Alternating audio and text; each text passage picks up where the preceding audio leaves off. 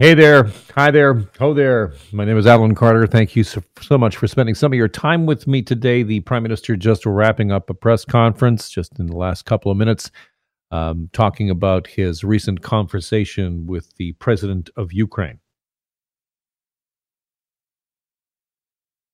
We're just getting that for you. He talked about uh, speaking with the President, uh, President Zelensky and also what he's going to be doing next week. Here he is talking about his conversation with President Zelensky.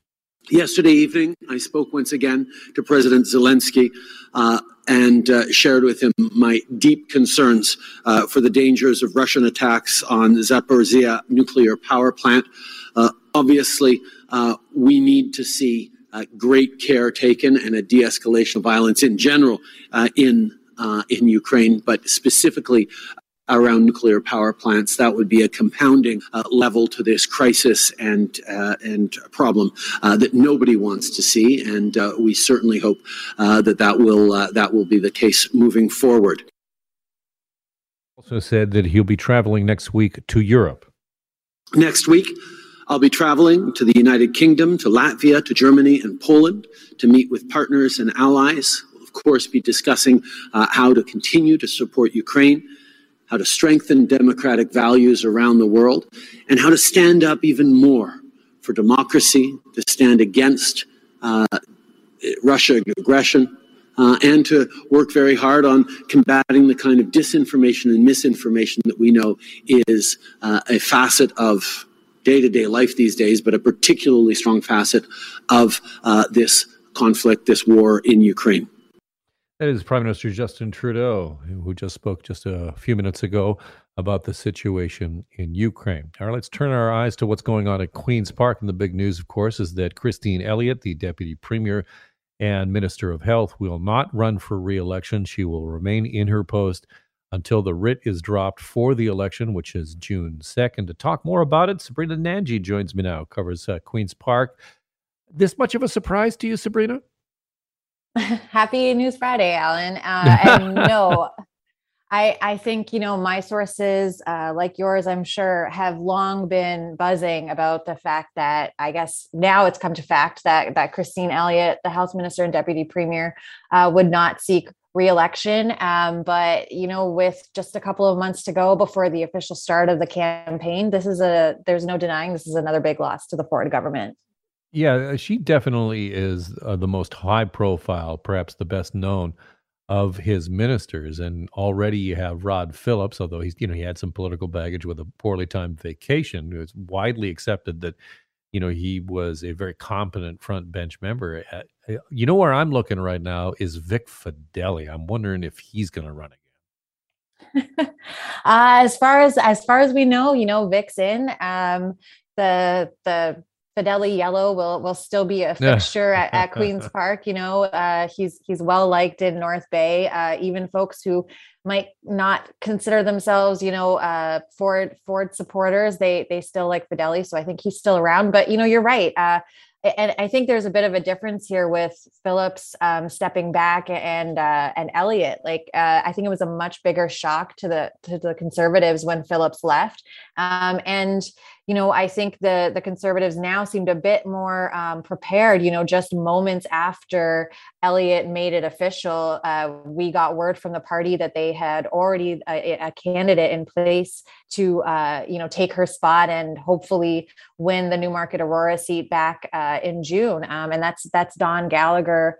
who actually worked for Christine Elliott. You know, she was her campaign um, and constituency office manager. So uh, someone who's much uh, more lower profile. And the premier kind of, you know, conceded that fact today when he did a little uh, photo op, you know, brief questions uh, earlier with with elliott Um, you know, it was a, a, a very personal goodbye, I guess, you know, early goodbye. Um, but he said her shoes are going to be really tough to fill, and in a way, kind of dissed his uh, his candidate slate. You know, saying that that uh, there, there's no one better than Christine Elliott, but you know, this team now that they're they've got you know the ticket for June um, is much better than than 2018, and it's really not lost on all of us that you know uh, 18 PCs have either you know crossed the floor, uh, said they're not going to run for reelection, or were booted from the party. So uh, incumbents tend to get a leg up in in the election. So I'm sure for the Conservatives, they're probably sweating a few local races right now. Yeah, here's the actual clip of Doug Ford saying that raised a lot of eyebrows. This in particular. I can honestly say we have a better slate now than we did from the, the, previous. And we have an all star team, but we're just making it better. you know, it's kind of a shoot from the lip move of Doug Ford. Yeah, it's better. It's better than it was before. Like a bit of a slight diss, especially considering the the number of conservatives that have been just chucked right out of the party, all sitting either as independents, one at least one crossing the floor. Um, th- this is this is part of having such a big majority, though, isn't it, Sabrina? He's got room to maneuver on this. He he can lose a mitt full of seats and still have a majority.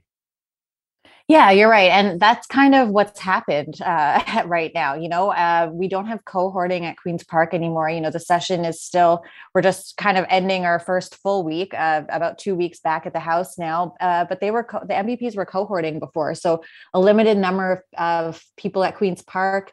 Uh, it was kind of this informal agreement between all the parties just so that, you know, uh, it would be commensurate with the party standings. You know, there wasn't really this fear that the opposition could bring all their MPPs back uh, and maybe the conservatives lose lose a vote. Uh, but you know the, the majority is getting a lot slimmer. I mean, I guess now uh, Jeff Yurek had stepped back, you know, longtime MPP over in the London area. Uh, he's officially gone now after Phillips is gone. But the interesting thing here is that Christine Elliott says she's going to stick around um, until June. She'll she'll still be in the House Minister's role there. And i think that that uh, you know she said that the premier asked her to do that. And you know it's not surprising why. Uh, obviously we're not out of the pandemic yet. There's a lot of reasons uh, that we should be feeling positive uh, covid wise but we're not out of it just yet. Christine elliott has been on this file um, a steady hand uh, you know guiding us through this as the premier said and shaking up this file right now so close to an election time when things are kind of going to be shaken up anyway. Uh, you know just uh, the the outcome of the June election. Obviously, Elliott won't be there anymore. So I think that you know her sticking around, um, the majority that they have was only a, a, few seats away. So I think that it's a it's a big deal for her to stick around, and uh, I, I, think that the conservatives are probably grateful for that. Mm-hmm. Yeah, absolutely, because it, it it helps them, you know, not have to try and put somebody into what is often a very difficult file. It is always a a difficult file. Health it is the you know the biggest expenditure that the government has, and it can you know if you don't handle it well, it can go very badly, and you wouldn't want that heading into the election. I just noticed this new Leger poll that just came out. Uh, this was taken Feb twenty five to twenty seven, so obviously before the information we have today about Christine Elliott. Here's how it breaks down: the PCs with thirty nine percent the Liberals and the NDP tied at 27%, the Green Party at 3. As long as that progressive vote is split like that, I think it's clear sailing for the PCs back to majority land, Sabrina. Well, politicians love to say to us, you know, the only poll that matters is the one on election day. And they're right. But, you know, there's been a lot of different numbers uh, and in the latest string of, of public opinion polling. And right now it kind of feels like it's anybody's game, especially when it comes to, you know, who's going to be runner ups between the NDP and the Liberals. Like that's a very tight uh, race right now. But most people I've been talking to, even people that wouldn't consider themselves um, conservative voters, they're pretty forgiving for uh, the, the Ford government and the handling of the pandemic. It's the vibe I'm getting is like, well, you know, they they did their best. Um, and it wasn't perfect. But I think that also kind of speaks to the opposition party having trouble getting their message out there, getting their message across. Um, in a pandemic, nobody really wants to hear from the opposition. We really just, you know, care what the people who are in charge, the power that the powers that be, what they're saying. So, uh, and, and, you know, even in, in these times, uh, what with everything that's happening around the world, um, it, it, does feel like even the good news that's coming from the Ford government, there were some worker friendly announcements uh, that, that came this week, you know, some interesting platform proposals from the opposition parties, and even they're having a hard time getting headlines these days. But, you know, the campaign is getting closer. So uh, expect to hear a lot, a lot more about it from the parties. Sabrina, always great to talk politics with you. Really appreciate it. Have a great weekend. Thanks so much for having me, Alan. Well, lot to digest, lot to think about in terms of politics in this province. You know what I like to think about? I'd like to think about 15, 16 degrees coming on Sunday. Nice and warm. Rainy, possibly, but wait a second. Hold on. Don't put away that sweater. Don't put away the boots. Anthony Farnell says March has still got winter in store overall the pattern for much of the month looks below seasonal for mm. central eastern canada. So we have uh, a lot of cold on this map. And uh, the big question is does it come full bore in here for a few days? And and that's a possibility uh, by not this weekend but the following weekend. Uh, but either way it looks like there's more chances of snow cool conditions. Oh good. Stick with us here on We'll have all your news throughout the course of the day. What's going on with uh, Dr. Tam at 1 o'clock. Jeff McArthur is up next. My name is Alan Carter. Join me on TV tonight at 5.30. We'll talk again Monday at noon. Be well.